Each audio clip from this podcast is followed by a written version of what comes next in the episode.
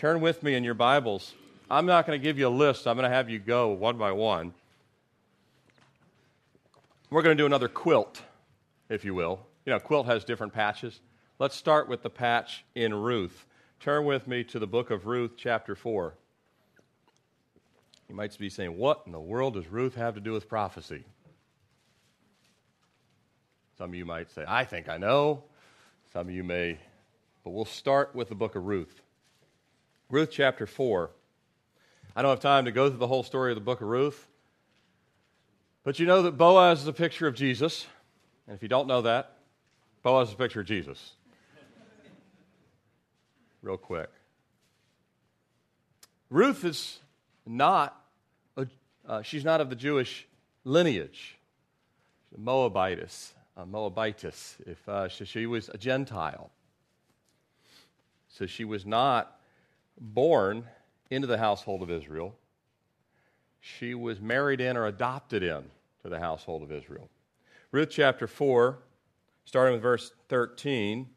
So Boaz took Ruth, and she became his wife, and when she when he went into her, the Lord gave her conception. She bore a son. Then the woman said to Naomi, then the women, plural, blessed be the Lord who has not left you this day without a close re- relative, and may his name be famous in Israel, and may he be to you a restorer of life and a nourisher of your old age.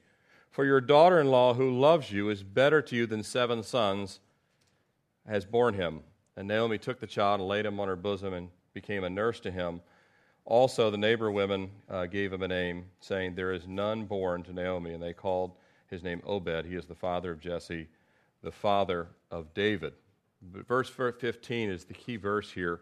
And may he be to you a restorer of life and nourisher of your old age. Naomi is of the household of Israel, and she went through a time of bitterness. Lost her husband, lost everything.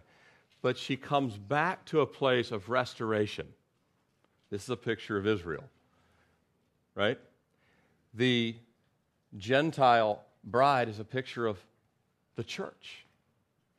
Jesus bringing in a Gentile bride, but Israel, through a time of bitterness, comes back to a time of restoration. Where? In old age, latter days. Move forward. Come over to, where shall we go next? Let's go to Psalm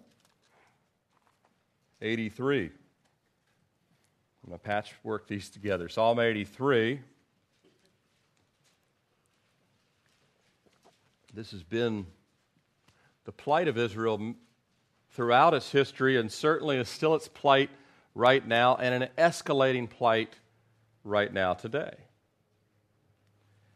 Psalm eighty-three, starting with verse five. Psalm eighty-three, starting with verse five. Actually, starting with verse four. Starting with verse four. They have said, come and let us cut them off from being a nation, that the name of Israel may be remembered no more. For they have consulted together with one consent to form a confederacy against you, the tents of Edom, and the Ishmaelites, Moab, the Hagarites, Gebal, Ammon, and Amalek. Philistia with the inhabitants of Tyre, Assyria has also helped them. They have helped the children of Lot, Selah. That right there is a map of the today's Muslim world, by the way. All that corresponds to all that green that was around. Come, let us cut them off as a nation. Deal with them as Midian, as with Sisera, as with Jabin at the brook Kishron, who perished at Endor, who has become as refuse on the earth. These were victories that God had given to Israel. Make their nobles like Oreb and Zeb. Yes, all their princes like Zeba and Zalmunna, uh, who said, let us take for ourselves the pastures of God for a possession. Israel, the pastures of God. Let us take it from them. Forward again. Let's go over to the book of Daniel. Daniel chapter nine. Daniel chapter nine. Now Daniel was carried away uh, as the young, brilliant Hebrew men. Uh, the, the, basically, the Babylonians looked and said, who are the really bright guys? Uh, my buddy who I just read the email from, he went to an Ivy League school. Smart guy. That's the kind of guys that, uh, that that Babylon looked for. They looked for the smart ones, and they took. And Daniel was carried away to captivity, but he stayed faithful to the Lord, and because he did, and of course he studied the prophecies of Jeremiah, the Lord gave him a lot of what we now uh, really kind of unveils the times in which we live in and the times that still yet remain. But God gave him, in the ninth chapter of Daniel, this seventy-week prophecy, uh, starting when in uh, verse twenty-three. Starting in verse twenty-three, at the beginning of your supplications, the command went out, and I have come to tell you, for you are greatly beloved. Don't you want to hear that from the Lord? You are greatly beloved. Therefore, consider the matter and understand the vision. Seventy weeks are determined for your people and your holy city to finish the transgression and make an end of sin, to make reconciliation for iniquity, to bring in everlasting righteousness, to seal up the vision and prophecy, and to anoint the most holy. Know therefore and understand that from the going forth of the command to restore and rebuild Jerusalem until Messiah the Prince, that's Jesus, there shall be seven weeks and sixty-two weeks. There shall be uh, to be built again, and the wall, even in troublesome times. And after the sixty-two weeks, Messiah shall be cut off, but not for himself. And the people of the Prince who is to come shall destroy the city and the sanctuary till the end of it shall be with a flood, until the end of the war. Uh, and the end of war of desolations are determined. Then he shall confirm a covenant with many for one week, but in the middle of uh, the one week he shall bring an end to the sacrifice and offering, and on the wing of abomination shall be one who makes desolate, even until the consummation, which is to be determined, is poured out on the desolate. And rather than explain all of that, I'll, I'll say quickly, because we'll, I have some slides that will kind of uh, drill into this a little bit. The seventy weeks, you have sixty-nine weeks. four hundred eighty-three years from the decree given to Ezra. It was originally given to Daniel, but the actual final decree to actually build it was given to Ezra, four hundred eighty-three years. That takes us to what you know as Palm Sunday. Jesus enters the city. Messiah is cut off that week. He's, he's crucified that week. That's sixty-nine weeks, then you have this gap. There's still a seventieth week. There's one week left. Each week represents a seven-year period. So it's not a week. Uh, week sometimes means uh, not just a week, like we would consider a seven-day week, but in this case, a week can also mean the seven-year period. So you have seven, seventy periods of seven. sixty-nine have already taken place, and there's a suspension of time. Not a suspension of time, but a suspension of the fulfillment, because time has continued to go on, and we've had the two thousand year age of grace. But the seventieth week has not yet completed. Now we know that the seventy weeks are determined for who? Verse twenty-four, seventy weeks are determined for your people. Whose people? Daniel's people. The Jewish people. Not the Gentile people. The city, the city is Jerusalem. It's all determined for your holy city. Through sixty-nine weeks have been completed, seventieth week still yet to be completed. Now I'll go over to Matthew chapter twenty-four, where we've spent some time. This is our kind of anchor text, Jesus.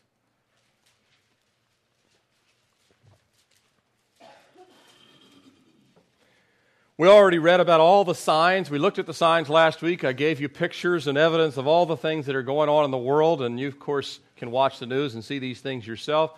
But in addition to apostasy, which we know is mentioned second most after everything to do with Israel or Jerusalem, which we have the age of apostasy now, it's not new. It's just beginning to get thicker and thicker. It was around in Paul's time. They had already turned and had created false Christ and false doctrine.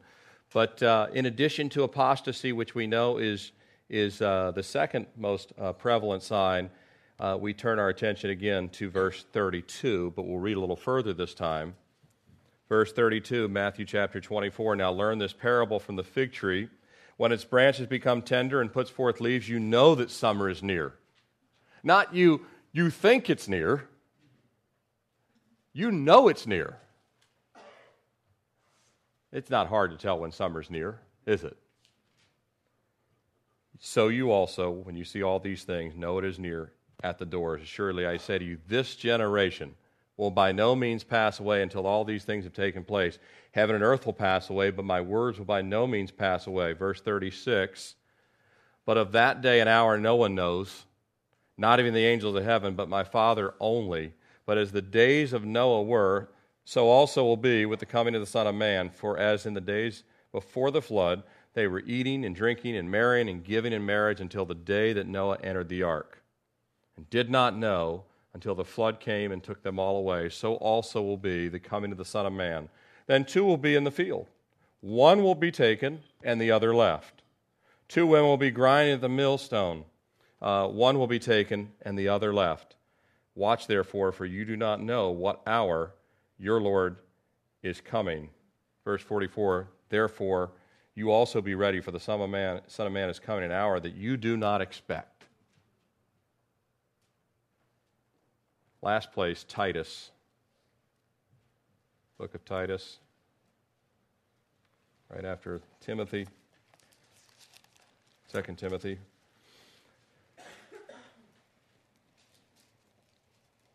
Titus chapter two.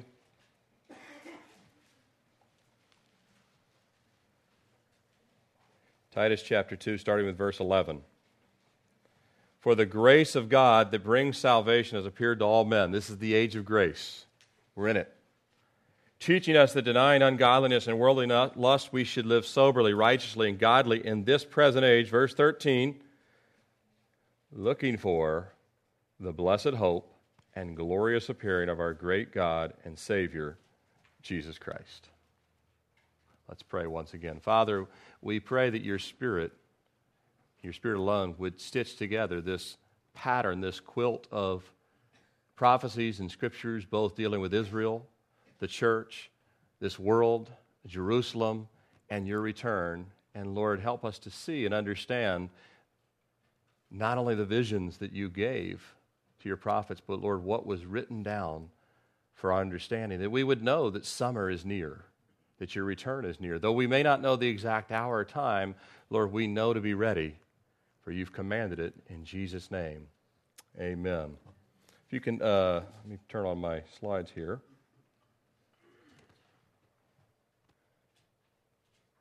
See if my thing's working here.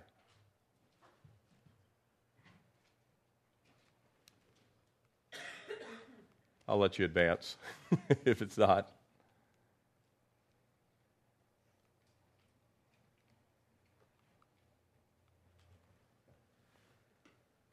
Working.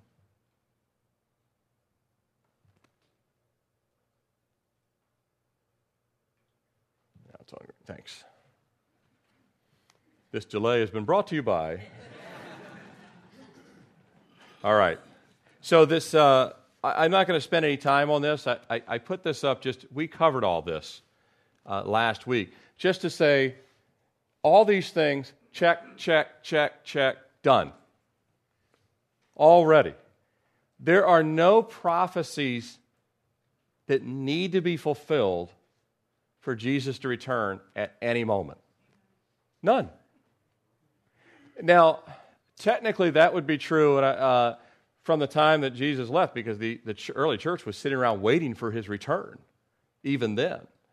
But there are, were some things that hadn't yet taken place. Israel had, and Jerusalem had, didn't fall till A D seventy. The temple had to had to be completely destroyed, no stone left unturned, before it could actually be trampled by the Gentiles and run over by the Gentiles. All that took place. So all this is all this is already done. There's nothing left that remains to pre- to prevent the Lord Jesus from returning for his bride. And when when I say his bride, even though he has married and, and grafted in a Gentile bride, which we'll, we'll see this throughout all the way until we get to the end of the prophecy series, um, his church is both Jewish and Gentile, right?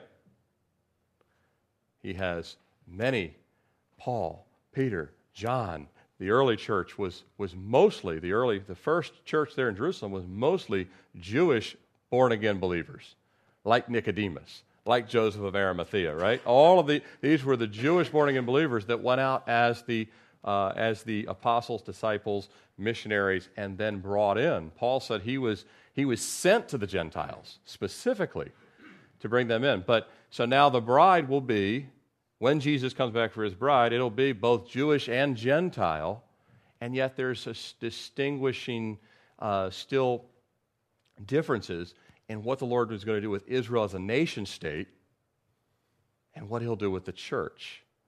But the, lo- the next thing to happen on the prophetic calendar is for the Lord to come back for his church. So this has already been completed. Just try any of these buttons. Did I get one? I went too far, didn't I? Let's see where I'm at there. Yep. Need to go back.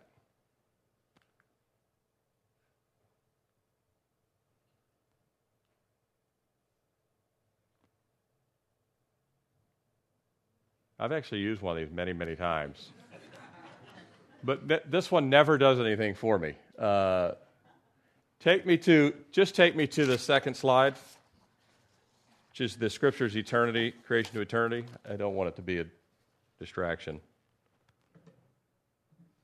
It's the Scriptures to eternity slide, right after the end times fulfillment. Nope, back.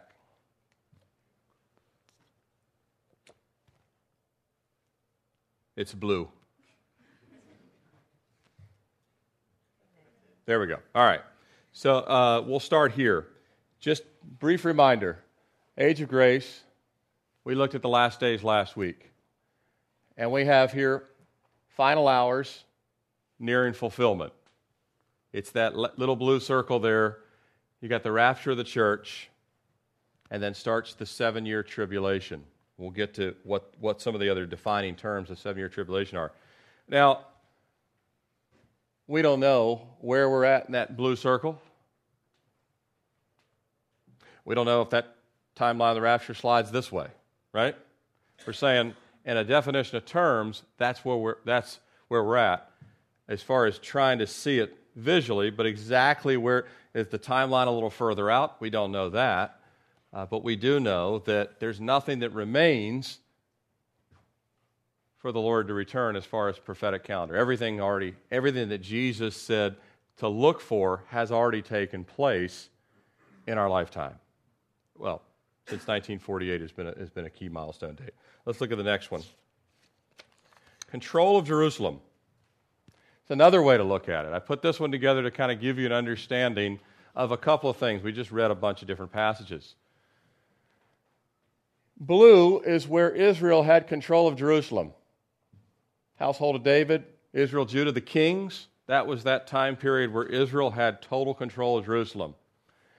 They had one other little time, the Maccabean revolt. See the little blue right there? Just, just a, uh, below Macedonian, Hasmonean. Then you have the Roman. Byzantine is in red. Little slice of time. Interestingly enough, under the Maccabean rule, is when the temple was desecrated the first time. That's actually what led to the Maccabean revolt was, uh, ant, um, what is it, Anti, right. Say his name again, I just, yeah, and I, uh, whatever. Uh, Antiochus uh, Epiphanes, that's his name. I was going blank there. So he comes and he desecrates the temple, right? Slaughters Uh, a, a pig and just, just desecrates the temple. Now, that was Israel's short period of time of control, and, and you had all that around the same time. Te- temple's desecrated. Israel, uh, Israel has a short period of time of actually controlling the Israeli people, uh, the Jewish people at that time, having control of Jerusalem. Uh, then the Roman Empire steps in, and when Jesus comes the first time, that global power is the Roman Empire, right? He enters at the seventieth week. Jerusalem is, has, the temple has recently, not too far back, had been desecrated. Israel had had a brief time of control of their own land, but now Rome has taken control and Caesar's in power. Jesus comes at a time when Caesar, who's a foreshadowing of the Antichrist, has control of Jerusalem. Then you fast way forward to our lifetime. We have the next little blue. Israel's back in control of Jerusalem. But another Caesar is going to retake control of Jerusalem, preparing the way for the second coming. Each time Jesus comes, the temple's been desecrated. The Roman Empire, this will be the revived Roman Empire under the, under the rule of the Antichrist, the revived Roman Empire will retake control of the holy city. And this time, he doesn't come as a lamb, he comes as a lion. When we get to the thousand-year reign, you'll see some things just come alive. Things like Ruth make even more sense, and and what is Ezekiel talking about in the in the latter cha- latter ends of the chapter, and the priesthood comes back, and all of these things. But Jesus, the first time he comes, and he does not. Remember, some people were mad at Jesus because he came, and they wanted him to liberate them from the Roman Empire. Like, if you're really the Messiah, you will put Caesar down and reestablish the throne of David. And he said, that's not what I came for this time. First, I've come for your sins. This time when I come, it'll be to redeem the household of Israel, to take Jerusalem, to sit on the throne, and yes, Caesar will be disposed, being the Antichrist. The final, there's many, many foreshadowings of the final Antichrist, but the seventy, sixty-nine weeks were completed up here, four hundred eighty-three years. From the rebuilding decree to Ezra, all the way until Messiah enters on what we call Palm Sunday, four hundred eighty-three uh, years are completed, sixty-nine weeks are done. There's this seventieth week just sitting out there in a holding pattern until God gives. It's like all the prophecies now, if you would fill up like a, a, a jug of water and the water is filled at the top, you, all you have to do is drop one pebble in and it's going to spill over. It's filled to the brim. There's nothing else. One little pebble and it spills over, and then the seventieth week can begin.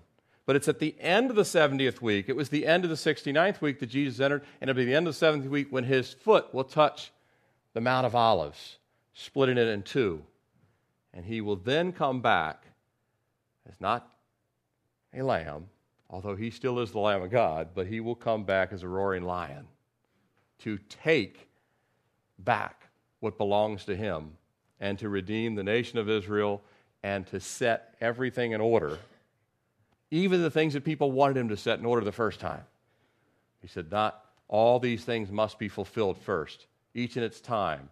The apostles were godly men. They wanted to understand these things. He told them, it's not for you to know the times and seasons to the exact degree.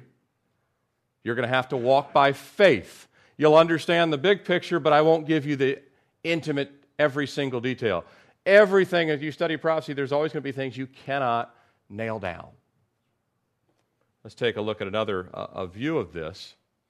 I didn't have time to put as much detail, but I wanted to point something out here. If you look at from the command to build the temple at four fifty-seven B C given to Ezra, move forward to about almost exactly five hundred years, a little over five hundred years until um, you get uh, to, well, it is, it's less than five hundred years there, but when you get to the cross, just looking at this as five hundred-year increments, five hundred A D, one thousand, you look at from the cross to today in twenty twelve, you have two thousand twelve years roughly, and I know the, you know, you get the Gregorian calendar and the Hebrew calendar, but generally speaking, we're talking about a rough right around two thousand years, two thousand twelve in our minds, right?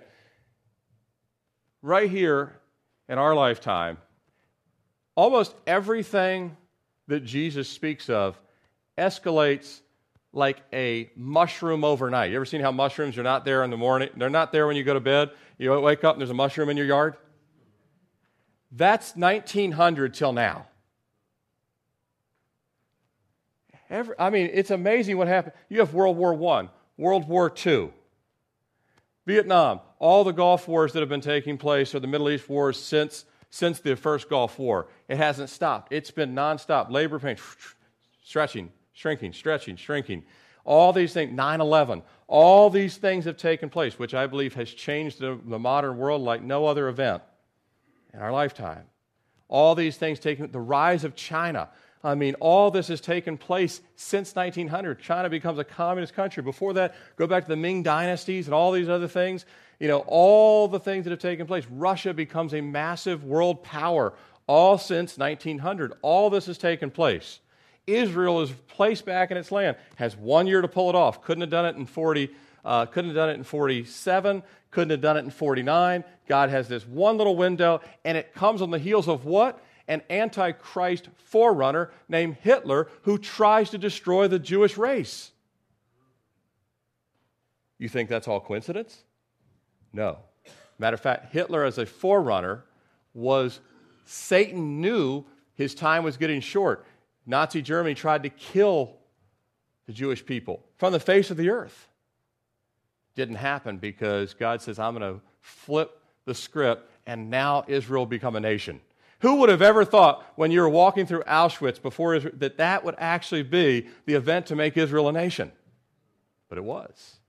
And actually drew, drew millions of Jewish people out of Russia, out of Germany, out of Europe, back in from the north country, as Jeremiah said would take place, back down into the land, and we see it blossoming and blooming today.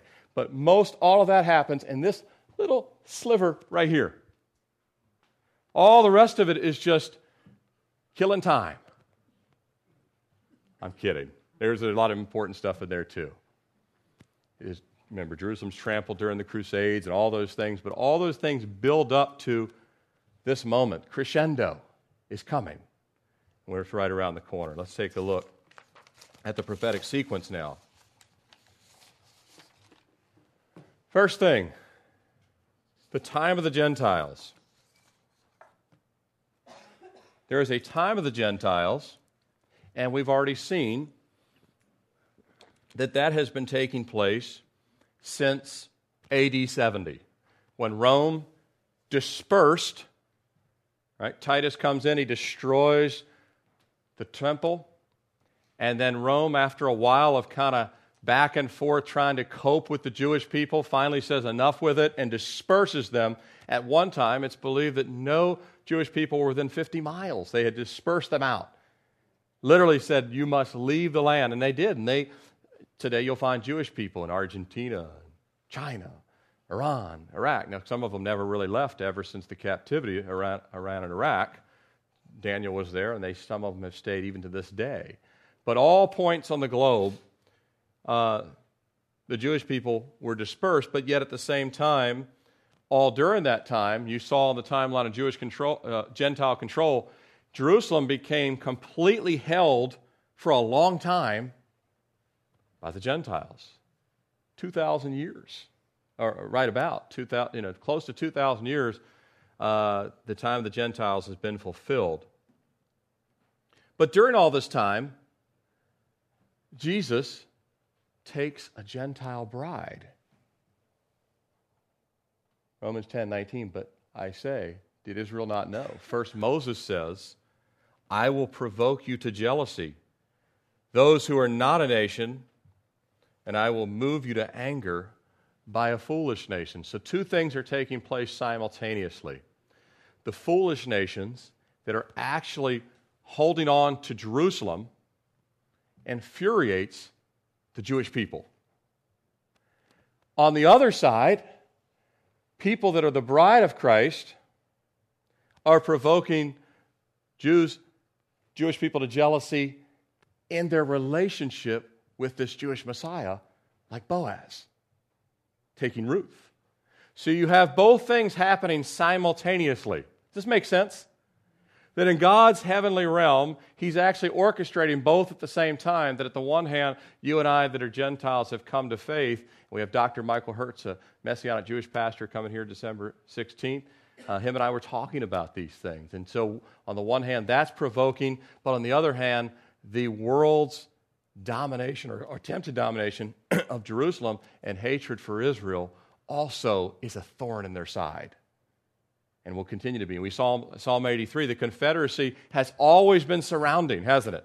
Let us cut them off, that they're not a nation anymore. Let us take the pastures of the Lord. They've been dealing with this for a long time. Let's look at the next piece, the fullness of the Gentiles. Now this, I, I said nothing else needs to take place in the prophetic calendars. Uh,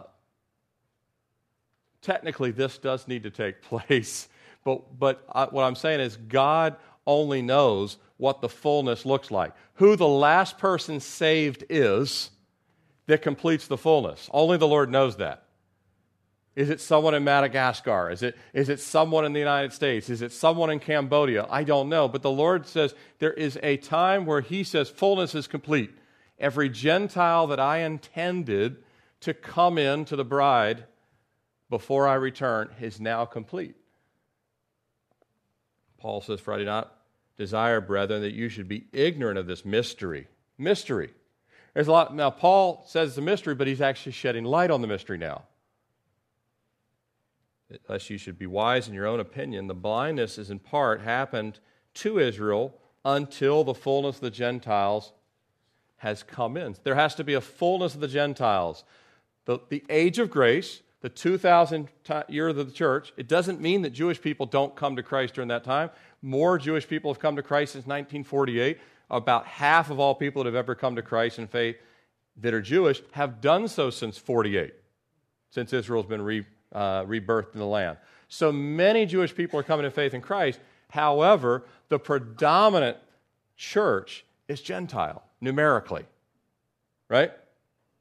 And even predominant in voice. Messianic fellowships have actually been growing quite a bit in the last twenty-five years, uh, fellowships like Doctor Hertz. One of the reasons why I have him coming is I want our church to partner with them. They're in Hampton, Virginia, that we can work together in reaching both Jewish and Gentile lost people in the days in which we live in. But there's a fullness of the Gentiles that the Lord himself knows when it's complete. It could be complete tonight. It could be complete tomorrow, four years from now, ten years from now, twenty years from now. I don't know. But I know this. When you look at that timeline, to use my football analogy, I believe emphatically we're in the fourth quarter. We might even be in overtime for all I know. But we're, we're late in the game, very late in the game. Because the things that Jesus said to watch for, the leaves blooming, he said summer's near when these things take place. They couldn't have said that before nineteen forty-eight.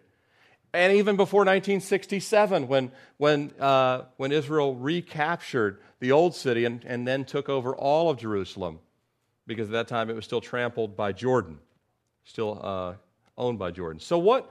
So what takes place once this is complete? Next up is the rapture of the church. The fullness is complete. Now, the Lord could actually have a holding pattern after the fullness is complete, or instantaneously, in the twinkle of an eye, he could call his church unto himself. Matthew chapter twenty-four, red letter words of Jesus, then two men, we just read this, and I'll, I'll just read the highlighted part. Watch therefore, for you do not know what hour your Lord is coming. And Paul, knowing that Jesus taught on this, knowing that Jesus actually told the disciples about the end of the world and all the things that would take place, the signs of the end, the rapture of the church, but Jesus didn't give certain details, but then the Lord gave some to Paul, and Paul expounds a little bit on it. First Corinthians fifteen, fifty-one to fifty-two, behold, I tell you a mystery. We shall not all sleep. Paul's like, not everyone. Uh, by the way, only saints sleep because they will be risen to everlasting life. Everyone else dies, and they uh, then go to a second death, right? We actually die once, and actually our soul will sleep, although we are in the presence of the Lord, but there's a, or the body, I'm sorry, the body sleeps, the body sleeps, the soul and the spirit are with the Lord. The body sleeps, whether it was disintegrated, like bodies in nine eleven, right? There's, you can't bury a body like that, can you? It was ashes. It's incinerated into nothing. Bodies that went down with the Titanic, the salt water disintegrated them into nothing. There is no body, although God knows where the molecular structure hangs out, doesn't he? Isn't that cool? Every molecule that ever consisted of a body, he will bring it out of, if you, if they were saved, he'll bring it out of sleep to a resurrected body. If they're lost, and we'll get to this when we get to the great white throne judgment, that body will be brought back together for judgment. But the body of the saints sleeps. But Paul says not everyone will sleep. Some of you don't get to go to sleep. you just get to go straight to be in the presence of the Lord. If you're around, if you're alive, when the when the rapture of the church comes, we shall not we shall be changed in a moment, in a twinkling of an eye. This is how uh, when Jesus talks about, and Paul is is expounding on a mystery. Jesus said, two will be walking side by side, and one will all of a sudden be gone. Now, to me, it's pretty clear from a lot of things that the rapture of the church takes place before the tribulation. Now, there are people that love the Lord, our brothers and sisters in Christ, who do not believe that the, the rapture of the church is coming prior to the tribulation. Some believe in a mid-trib. You heard that term? Middle of the tribulation. They believe that, that, that Jesus will not return until the Antichrist has broken the covenant in that time frame, middle of the tribulation, because he breaks the covenant in the three and a half weeks, the three and a half years, that the, that the Lord would actually bring uh, his church to himself in the middle of the tribulation. There's others uh, that believe that it's similar to mid-trib, but it's not the same pre-wrath view. You might have heard that, uh, that the Lord will actually call his church up to himself after the sixth seal. This is in Revelation six seventeen. I'm just letting you know that I acknowledge these views. I don't agree with them. They can be wrong if they'd like to, but uh, I'm just kidding. I'm kidding. Um, there, there's a good argument to be made for both those views, and you, you can actually um, you can actually look at verses that, that would lead you to believe that perhaps Jesus does come in the middle of the rapture.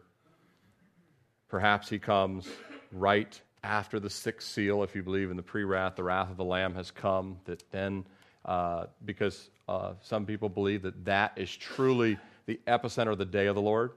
Even though the day of the Lord covers the seven-year tribulation, the actual day, day, day, day of the Lord is his wrath poured out, his, his full fury, which takes place after the sixth seal. We'll get to that next week with the, with the um, tribulation period. And then you have people that believe in a post-tribulation rapture, that the rapture of the church is at the very end, right after the Battle of Armageddon, that Jesus comes down, and this is that that view is something like this. It's a big circle.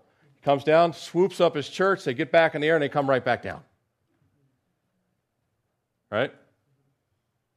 So it's a, it's a curbside pull-up, grab you, come up, and we come straight back. If you believe in a post-tribulation rapture, because you have the second coming of Jesus, which is when he comes back to Jerusalem. That's why I talked about the, the one the one timeline there. The first time Jesus came, he literally walked the streets of Jerusalem, correct? His second coming, he will walk the streets of Jerusalem again, but he walks it as a King of Kings, not as a suffering servant. First time he walked Jerusalem, suffering servant. Second time he walks Jerusalem, King of Kings. In between that, the rapture, he does not walk the streets of Jerusalem. We meet him in the air. Make sense?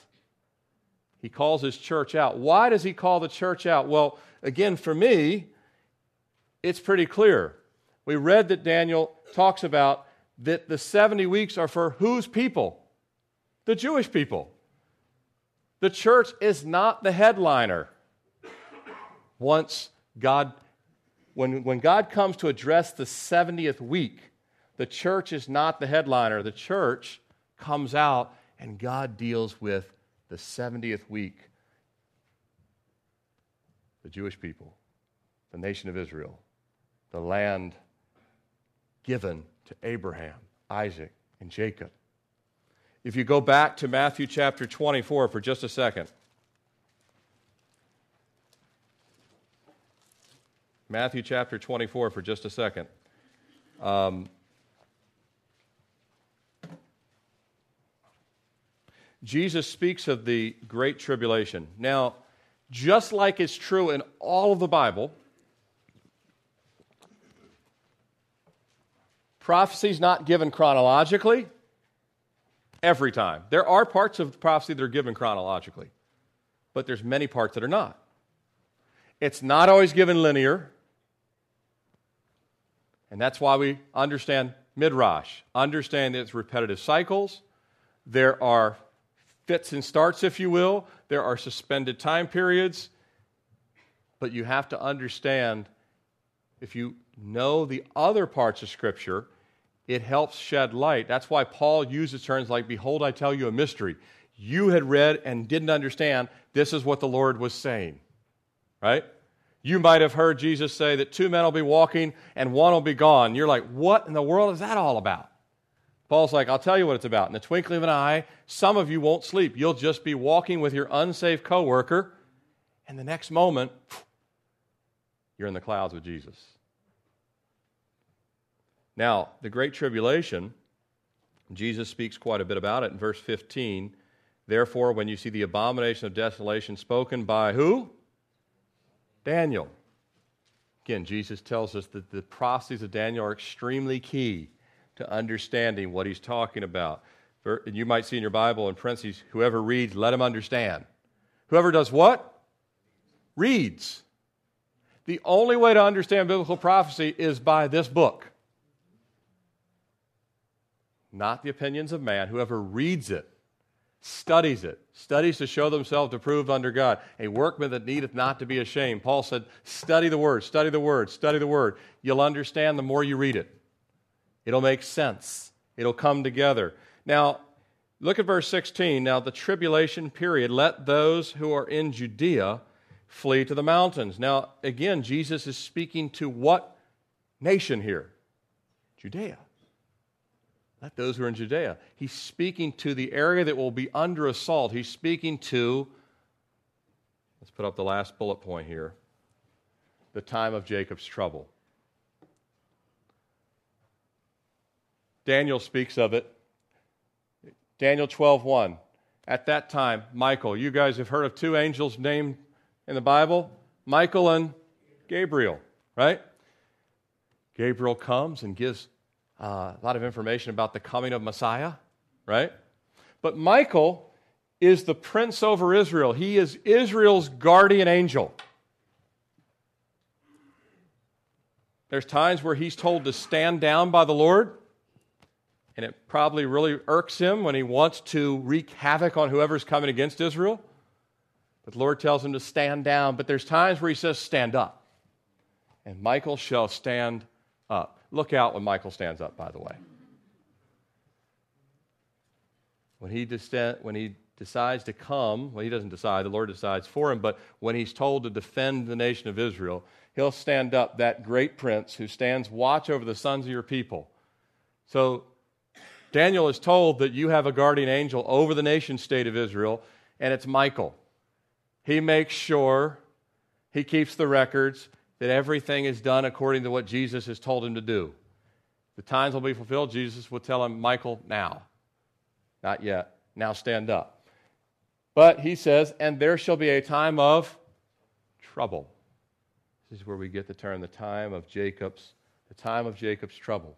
Now we also know it as the Great Tribulation. Jesus says, for in those days there will be tribulation such as not been since the history of the world. An average day in the tribulation will look like nine eleven. Just an average day. At times. Now, there'll be some peace times. But once, once things kick up, once the dominoes start falling, once the wrath of the Lamb is poured out, nine eleven will be a, will just be an average mundane moment on earth because it'll be nonstop, horrific times a thousand. Great tribulation. Another term for it. The day of the Lord. Peter stands up at Pentecost and says that what was just kicked off was what? The last days, and it will proceed to what? The day of the Lord. Also the same as Jacob's trouble, tribulation, day of the Lord. The sun shall be turned into darkness, the moon into blood, before the great and terrible day of the Lord. You don't want to be here for the day of the Lord. It is the day that the world, and it's many days, it's a day that the world comes to recognize that God is who he says he is, and be not deceived, God is not mocked. Whatever a man sows, that shall he also reap. That's the day of the Lord. The world will know, they won't like it, they'll curse God, they even will try to die, not be able to at times. Some will, many will die, but some won't, and they want to. We'll get to that next week as well. And then lastly, the seventieth week of Daniel. The seventieth week. So, and if you hear these terms, they're all the same thing. Tribulation, seventieth week, time of Jacob's trouble, day of the Lord. Guess what none of them apply to? The church. Isn't that interesting? The church is not the seven, they're, they're not Daniel's people. They're not Jacob's trouble. They're not, according to Paul in Second Thessalonians chapter five, we're not appointed under wrath. We've been saved by grace. So we're not vessels of wrath anymore. We were. We were Romans one before we got saved, weren't we? We were deserving of wrath, but we're not prepared for wrath. Those that have rejected the Lord are prepared for wrath. Now, a couple other things on the rapture, um, and I'm having to do this thumb thumb, thumb sketch type. Uh, a, a couple of other things to keep in mind. The rapture of the church. If we look at biblical, uh, a kind of a, a view of going further back and seeing where are other types of this. Uh, before the flood, uh, we see in uh, Genesis five twenty-four, Enoch walked and then he was not. He was caught up to be where? Caught up to be with the Lord. He just walked into heaven. He didn't die. He didn't sleep. It was a type, it was a foreshadowing that Enoch is caught up to be with the Lord, and then shortly after, it's not shortly after, but but you know, not that much in the scheme of time then, one hundred years, one hundred fifty years, whatever it may be, the flood comes. And he avoids the whole thing. Similarly, Noah and his family. Noah's trying to tell everybody, like you might tell your, your family members at Thanksgiving if you talked about the rapture, or if you tell a coworker, me telling my coworker who, who now realizes no one else has a dog in this fight. And I have lunch with him and tell him soon, everyone will have a dog in this fight. You, to not choose, you'll have one. You might choose the wrong side, but you'll have. And Noah and his sons trying to tell the people they're building this big ark, the Lord is going to come back. Or the, uh, not the Lord's going to come back, but the, the floods are going to come, and we're going to be saved. Do you want to be saved from this judgment to come? And most of the people said, we don't believe there's a judgment to come. We don't believe anything's going to change. We believe we'll marry, we'll have, you know, a good time, we'll seek pleasure, there'll be violence, and we'll just do whatever we want. We'll run the world. And, and Noah's like, no, no, no, it's not going to end that way. God's going to pour out wrath, and unless you actually come inside this ark, which was a picture of the cross, remember it was made of wood, and it had pitch. A pitch is a picture of the blood. So this ark that has the pitch and the wood, unless you get in it, unless you cling to the old rugged cross, same same scenario. And of course, him and his family go in, door is shut up. And Jesus said, but as in the days of Noah, so will be also the coming of the days of the Son of Man. For as in the days of Noah, right up until that day they entered the ark, and they did not know until the flood came. Until the tribulation period starts, many people will continue to say, you have no idea what you're talking about, Christians. Israel's always been like this. Egypt's always been like that. Syria's always been like that. Russia's always been like that. The news has always been like that. The world has never changed at all. People that say that have not studied anything. But they purposely don't want to study it, because if they studied it, they would know it's true. And if they know it's true, then they'd be convicted. If they're convicted, they're going to have to repent. Now, for you and I, repentance is a beautiful thing. I would never go back to my former life. What a miserable place that was, of no peace, no joy, trying to find fulfillment in the world. But now, those of us who are saved, we're in the ark. The only thing we're waiting for is, who shut, did, you, did Noah shut the door or did God shut the door? The Lord shut the door. All he was told was to get in. And you just kind of wait there. Uh, door's still open. Lord, I know. Should we go out? Nope. How long we stay in here? As long as I tell you. Well, when will when will the boat start rising? When will we go up? When I shut the door. Make sense? We're supposed to stay in Christ. Jesus said, abide in me, and I in you. Do not get it. Paul later, remember the ship shipwrecked at Malta? Paul said, do not get out of the boat. Stay in the boat. You can't lose your salvation, but you can toss it. In other words, God won't actually take it from you, but you can actually chuck it. I don't plan on doing that. How about you? Now, he holds us, and he'll never let us go. But if you tell him, I don't want you, I want the world, you can walk off the boat. Noah and his family did not do that, did they? They wisely stayed right there with that. And then the Lord will actually rapture his church and bring up his church. Let's take a look at something I drew that will really confuse you. Isn't that great? Of course, you can't even see it back there, but I'll describe it. This is my, my own illustration. I tried to take and look at the scripture, see how can I draw this? This is the Garden of Eden, right? There's neither Jew nor Gentile here, as best we can tell. Now, there really is. There, the seed of the Jewish race is actually here, but God doesn't really mention it until he calls who? A man named Abram, right? Abram's called out of Ur of the Chaldeans. God changed his name to Abraham. He says, I'll make of you a great nation, and in you all the nations of the world will be blessed. How would that be? We know ultimately that would be through Jesus Christ, right? So then, now we all of a sudden have two parallel lines. G stands for Gentile, I stands for Israel. We have the age of law, the law is given, and on the two parallel tracks, Israel is the light to the Gentile world. They're holding the torch of truth. Make sense? Gentile world, they're Canaanites, China, Native Americans, you name it. They're all on the left side, and Israel's holding the torch of the law of God to the world. That's why Solomon would build a great temple, and even like the queen of Ethiopia, everyone came to see this great light. Make sense? Israel's shining the light, but at some point, Israel snuffed the light out. They went into captivity, didn't they?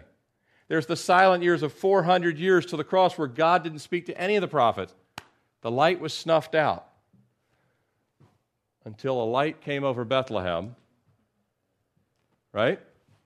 A light comes over Bethlehem, and there's a point of intersection. All of a sudden, those of the household of Israel are the first. Jesus calls who? He came to save the Jewish people. I've come to the house of Israel first, right? He comes to the house of Israel. Some come to faith. Peter does. John does. James does. Many do. The early church, Peter's the first shepherd or pastor that the Spirit falls upon him. Many get saved. There's this point of intersection where the all of a sudden the Gentiles are grafted in, and actually the tracks switch. And all of a sudden Israel goes this way and is dispersed among the nations, and generally speaking is blinded, as Paul says in Romans nine through eleven, blinded and actually loses the light. And Gentile pastors and shepherds around the world and missionaries grab the light from the Lord, and they're shining it back. Paul says, provoking to jealousy the household of Israel. So the tracks switched, and now the Gentiles are mostly holding the torch, not exclusively. This was not exclusively either, because Job was likely Gentile, and he was a great man of God. So this is not exclusive, this is majority. The Gentile church is at the age of grace. Now we have grace instead of law. Gentiles hold the torch of the light. But then the tracks switch one last time. God's cool, isn't he? The tracks switch again as the church is raptured out, and Israel then retakes the torch. one hundred forty-four thousand will be sealed in the book of Revelation. There'll be the Jewish evangelist. The two witnesses will be in Jerusalem. The torch is given back. Israel's now shining back to the Gentiles again. But that actually ends as well when Jesus comes back and unifies Ruth, Naomi, comes all together. Now the priesthood does what it, we're getting ahead of ourselves, but that's in the thousand-year reign. And then ultimately it's going to be, but yet at the same time, there's going to be this beautiful distinction. One family with, in essence, two bloodlines. Make sense? So that's my drawing. I couldn't find anyone who drew it, so I drew it myself, of trying to help explain how does the weaving of time, and it almost looks like a vine, doesn't it, when you actually draw it out. So hopefully that is somewhat helpful to you. Let's uh, come to a close with the last slide here. And we're going to have to move next week to the tribulation. But will we see these events unfold? Just kind of some food for thought for you. I've got a few that keep your eyes and ears open for. Will we see these events unfold, unfold, or will we already be with Jesus? We'll look at the first one. First one, Isaiah chapter seventeen. Will Damascus cease to be a city in our lifetime? Hadn't happened yet. I could make the case that this happens just before the rapture or just after the rapture or shortly after within. Um, and this is, uh, no one can preach these things as doctrine as far as the time. What we can preach as fact is it will happen. It's never happened. Isaiah, uh, Isaiah could have talked about any city. He, the Lord told him, Damascus, Isaiah chapter seventeen, it's the oldest city in the world right now. And what is happening in Syria? It's imploding. If anyone gets a nuclear bomb and detonates it themselves, or if Israel, which I believe, if you're, if you're with us this Wednesday, I'll cover a little bit more of this. I believe Israel will be sucked in to a war with Syria in the not-so-distant future. Don't know what happens. All we know is that Damascus is left as an ash heap, and it happens fast. It's a city of over two million people, and it's completely leveled to the ground. We, there's only modern weapons can do this, by the way. And not only leave it, but as an ash heap. Will, will this happen in our lifetime? Look, look at number two. I've been talking about Egypt for ten months, twelve months, however long. You know, we go back. Um, and I didn't realize just in the last three days, uh, President Morsi has done a power grab to take full control of Egypt, and Egypt is spinning into right now. Isaiah nineteen says Egypt will spin into an ugly civil war where they will kill each other right and left, but an evil ruler will take total control of it all. And in the middle of all that, weird things will happen. The Nile River will dry up. The cotton industry will dry up. All this could happen in our lifetime. I believe we will see the inroads to, well, I believe we're already seeing the inroads to these things, but these things could happen. And these things could precede the rapture, or they could be just after the rapture. Let's look at the next one. This one is huge on the prophetic calendar. You can go to Ezekiel chapter thirty-eight and Ezekiel chapter thirty-nine. I wish I had time to go through all these. I just don't. Um, but Ezekiel thirty-eight and thirty-nine, Russia will lead a confederacy of nations against Israel. It's only a matter of when, not if. The scriptures are really clear. Magog, Meshach, which is the ancient of Moscow, Libya, Turkey. It actually can mean all the northern African nations. We don't know, but we know that at minimum, Iran is mentioned. Of course, Iran and Russia have been working together for twenty-some years, thirty-some years now. In fact, if you listen to the airwaves, if you talk to Israeli defense or the U S uh, State Department, much of what takes place in Tehran is spoken in Russian. A lot of it.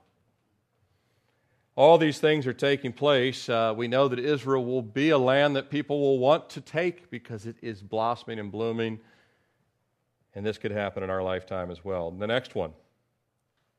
A lot of people thought when the European Union was formed that the European Union was, but that, that this something has to take place where there's a distinct ten-region kingdom.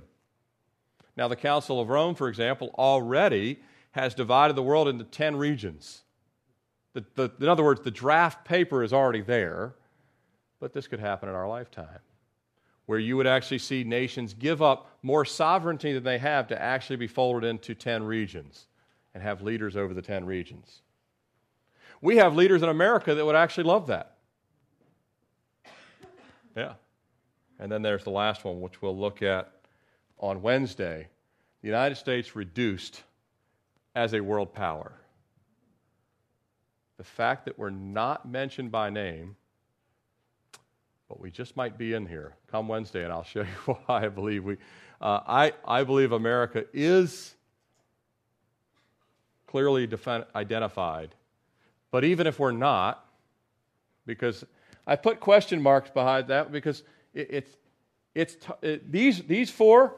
It's easy to say absolutely, positively going to happen because the scriptures actually have it in black and white. This last one, we're left to wonder because we're not mentioned by name. But our not being mentioned by name is an ominous sign in and of itself. And yet, at the same time, I think that uh, I think that there are things that that do speak to our nation, uh, and quite possibly, and I say possibly, uh, prophecy is um, is an amazing thing that uh, the closer you get, the more you understand what you've been studying. In other words, some of your assumptions are blown out of the water. That's why you can't teach these things dogmatically, although I, I believe scripturally, everything I've taught today, I believe is very clearly laid out in Scripture. But as far as certain specifics, we can't know. But what does it all matter? Well, Peter said in Second Peter three eight, "But, beloved, do not forget this one thing, with the Lord one day is as a thousand years, and a thousand years is as a day." And he goes on to say in the eleventh verse, "Therefore, since all these things will be dissolved," they're all going to happen. Peter says, it's all going to happen. "What manner of persons ought you to be in holy conduct and godliness?" That's what it's all about. The Lord's like, I don't want you to know stuff to know it. I want you to know it to walk in me. Let's look at the last, turn with me to one last place. Back to Matthew. This is what it all comes down to. Why is knowing these things important? Matthew twenty-five, not twenty-four, Matthew twenty-five. Matthew twenty-five, starting with verse one. "Then the kingdom of heaven shall be likened to ten virgins who took their lamps and went out to meet the bridegroom. Now five of them were wise, five of them were foolish. Those who were foolish took their lamps with no oil in them, but the wise took oil in their vessels with their lamps. But while the bridegroom was delayed, they all slumbered and slept. And at midnight a cry was heard, 'Behold, the bridegroom is coming, go out to meet him.' Then all those virgins arose and trimmed their lamps, and the foolish said to the wise, 'Give us some of your oil, for our lamps are going out.' But the wise answered and said, 'No, lest there should not be enough for us. But go, rather, to those who sell and buy for yourselves.'" Verse ten, that's why I have highlighted in my Bible here. "And while they went to buy, the bridegroom came, and those who were ready went in to him at the wedding, and the door was shut." Sounds like what back in Genesis? The ark. The rapture and the ark, so similar. Get in and wait for the door to be shut. Have your lamps lit, because Jesus is saying, look, I'm coming back. "Afterward, the other virgins came also, Lord, Lord, open to us. But he answered and said, Assuredly, I say, I do not know you. Watch, therefore, you know neither the day or the hour in which the Son of Man coming." You know, Jesus is speaking to the church here.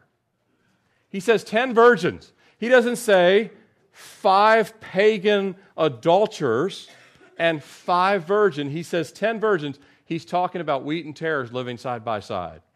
He's speaking to the church. This is the same why he writes in the book of Revelation to the church. The first The, uh, the first three chapters are the letters to the churches, the seven churches of Asia. He writes those churches because in every one of those churches, there are false converts and there are people really saved. They're walking with the oil of the Holy Spirit in their life. The Word of God is on their lips. The law has been written on the tablets of their heart. And he's saying inside the church, the, the virgins typify the church of the Lord. There are people that are with me, and then there's some Judases. They're not going to be coming. And at the last possible moment, just like at the ark, they will, they'll understand that they hadn't really repented, and they'll bang on the ark, or they'll, they'll cry out, why am I not taken away? It's too late. Jesus said, all these things are written that you would be wise and surrender to me now and walk with me now, because you won't have the opportunity later. Now, I can't think of a more blessed thing than to walk with the Lord. I, I, I have His peace. I have His joy. I can see all the world's events unfold and know that my Redeemer draweth nigh. I'm not worried about losing uh, all the fun stuff that the world could, you know, provide. You can get everything you ever wanted on Black Friday, and it'll be old to you by Monday. Isn't it the truth? Those of you that are young and you've had toys, you can't even remember what you got last Christmas. Right? Nothing that the world gives satisfies. And Jesus said, why would you, why would you sacrifice your soul and all eternity? And, and he's speaking to the church. He's not speaking to the unsaved. Well, they are unsaved. These are, these are tares grown among wheat. But he's speaking to people that call themselves the body of Christ. Just like Paul says to the church, just like Paul says to the, to the Jews, uh, those of the household of Israel, he says to them, not all Israel is Israel. And Jesus is saying to the church, not all church is church. Not all the church is the church. Some of the church is a false church, and they actually sit among us. But they're not going to go with us. And Paul And Paul says some of the household of Israel is not really the household of Israel, because they won't be of the eternal seed of Abraham. The remnant of Israel, the nation state, the people will be saved. The remnant of the church will be saved. But those who say, I have a form of godliness and that's all I want, they resist, they deny the power thereof, the power of the saving grace of Jesus in their life. This is why prophecy matters. Because for those of you that love Jesus, it'll purify you to love Him more and to be even more building the ark, working amongst the people, walking in His grace. And for those of you that say, I don't want this, uh, the Lord will tell you, you don't have to. You don't have to come to me. You don't have to. But it'll be the worst decision you could possibly make. And I pray that for us that are saved, that this has a purifying work. That's what Peter was saying, that the, it would cause you to be a more godly person because the days are short. Amen?